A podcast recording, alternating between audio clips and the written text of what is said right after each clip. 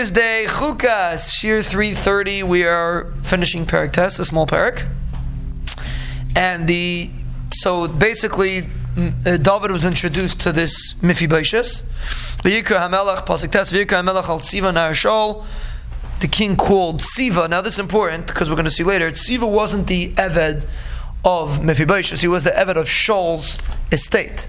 This is important to keep in mind. Now, for those that know the the way it worked in those days, Avadim was a big part of society. They were a big chelik of society, and there's many stories that are said. There's a famous story from Marcus Lehmann, which happens to be not a true story. I don't think. I don't think it's a true story, but it's based on this concept of an Eved that tried to take over his master's estate. And Eved was a very powerful individual. He was a technical guy in between a guy and a yid. He has halachas of a yid as a woman. Has the same halachas of a, of a woman regarding when it comes to yid. But he, he could be a very powerful person. He could run the whole situation. I mean, Avram Avinu with Eliezer, he was an Eved Kanani. So this individual Tziva was technically a very powerful person. He happened to have been an Eved, but he ran the estate of Shaul. So the king called Tziva and he says, "Very love uh, Everything that Shaul had and all of his house I gave to Ben Adeinecha. What's Ben Adeinecha? Either it's referring to uh, son, who was his uh, master, or uh, or or Shaul's uh, Shaul's estate. He called Shaul's Adeinecha.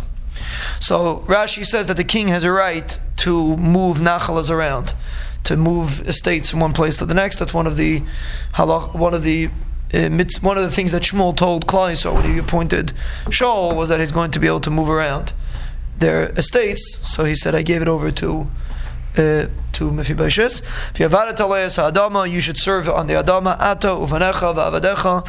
You and your son and your avadim. It's a big question. How he had avadim? Apparently, he was still able to have avadim. It's a discussion, but he had avadim.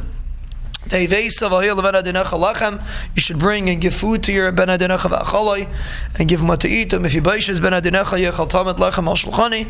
Mephibosheth you, the son of your master, should always eat on my shulchan. Uletziva chamisha aser banim ve'esrim avadim.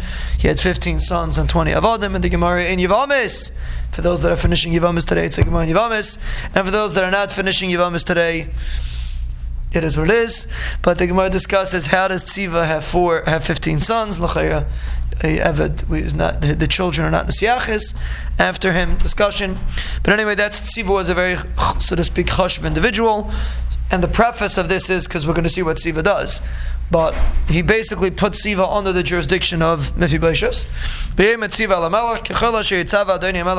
Just like you commanded me, I'm going to do it to Mephibosheth And then David said, is David talking? Mephibosheth will eat on my shulchan. He cut in, and according to Rashi, and he said he will eat Eh, al shulchani like one of the Bnei Amelech. Villa Mephibosheth being Katan Ushmai Micha. Mephibosheth had a young son. His name was Micha. The Chayil Moshe based Tziva Avadim Mephibosheth and all of Tziva's uh, estate and everything that he had, all were Avadim to Mephibosheth. So Mephibosheth Yeshib Yerushalayim. Mephibosheth stayed in Yerushalayim. Not everyone lived in Yerushalayim.